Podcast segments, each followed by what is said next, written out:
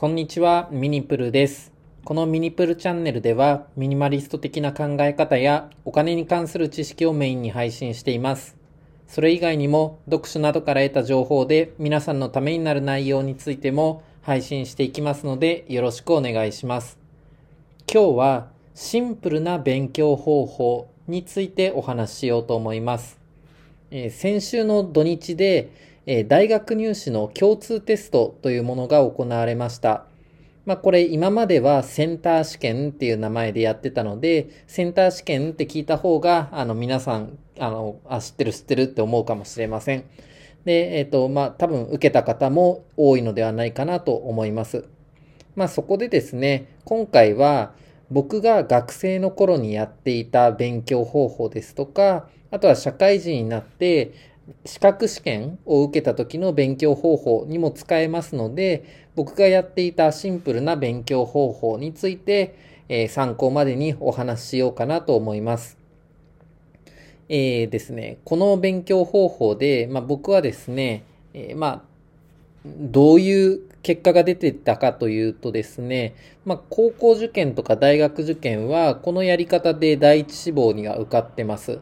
で、えーまあ別に自慢するわけではないんですけど、大学受験は、えー慶応の経済学部に入学しましたし、現役で入学しましたし、高校もですね、まあ都内の某男子校に、えーと受験して第一志望で受かることができています。で、資格試験も多分僕が覚えてる限りは、えっ、と、落ちたことはないんじゃないかなと思います。筆記試験はですね。なので、ある程度この勉強方法については、あの、真似ていただくと、ある程度成果は見込めるものなのではないかなと思い、参考までにお話しさせていただきます。え結論を最初に言いますと、もうシンプルにですね、勉強は自分の好きなこととか得意なことに集中して勉強することがいいと思います。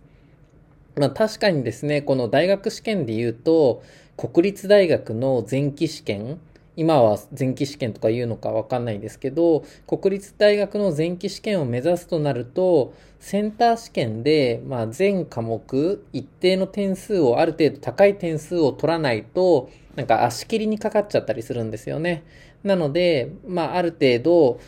どの科目もいい点数を取っていかないといけないんですけど、まあそもそもですね、一つの科目でも、あの、得意な単元とか苦手な単元って多分皆さんあると思います。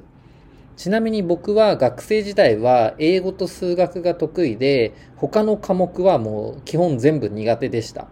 で、苦手な、まあ、国語の中でも、国語って現代文、えっ、と、漢文、古文ってあるじゃないですか。で、僕はその中で漢文だけ得意だったんですね。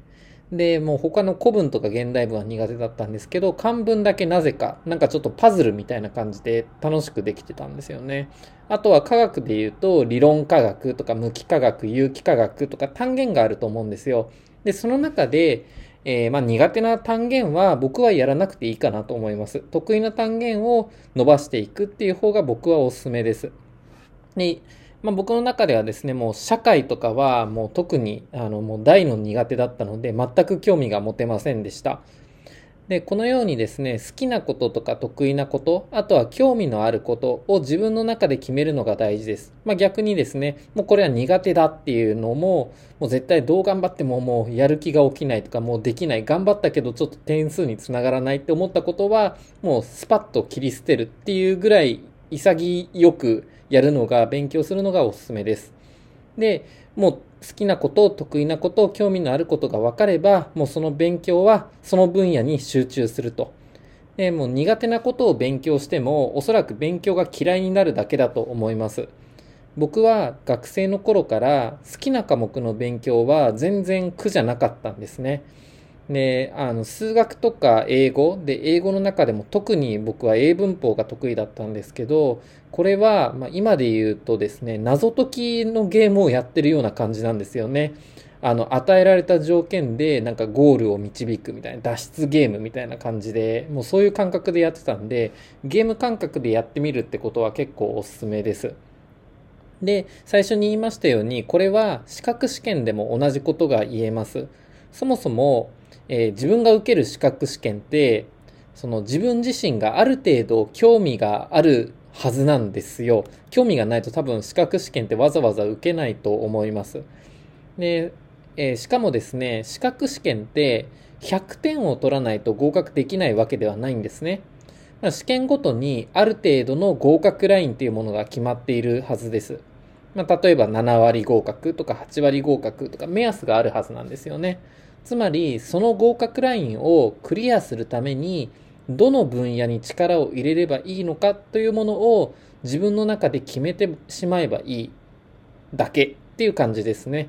例えば、試験範囲の単元、まあ分野ですね。分野が A から E の5つあったとしましょう。まあよく参考書とか見ると第1章とか第2章、第3章みたいな感じで